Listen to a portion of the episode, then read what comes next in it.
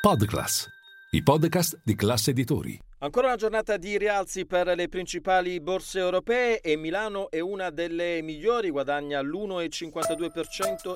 Linea mercati. In anteprima, con la redazione di Class CNBC, le notizie che muovono le borse internazionali.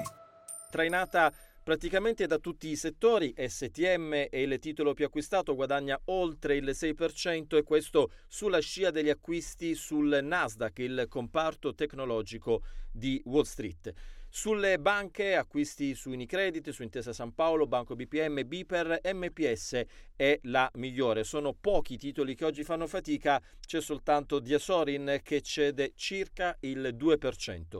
Stabile lo spread, poco sotto i 185 punti base, stabile anche il cambio tra euro e dollaro. L'euro si è rafforzato molto negli ultimi giorni rispetto al biglietto verde, sopra quota 1,08. Diverse notizie che arrivano dal mondo finanziario a partire dalla nuova guida di UBS. Sarà Sergio Ermotti, per lui è un ritorno. Dal prossimo 5 aprile sarà di nuovo alla guida della banca eh, svizzera. Eh, negli ultimi anni ha guidato, ha avuto la presidenza di Swiss Re. Ora per il banchiere parte una nuova sfida, sarà lui a gestire il processo di integrazione tra UBS e Credit eh, Suisse. Sul fronte invece delle politiche monetarie ha parlato Philip Lane, che è il capo economista della Banca Centrale Europea. Secondo il nostro scenario, ha detto, se lo stress finanziario si rivelasse abbastanza limitato, saranno necessari altri rialzi dei tassi di interesse.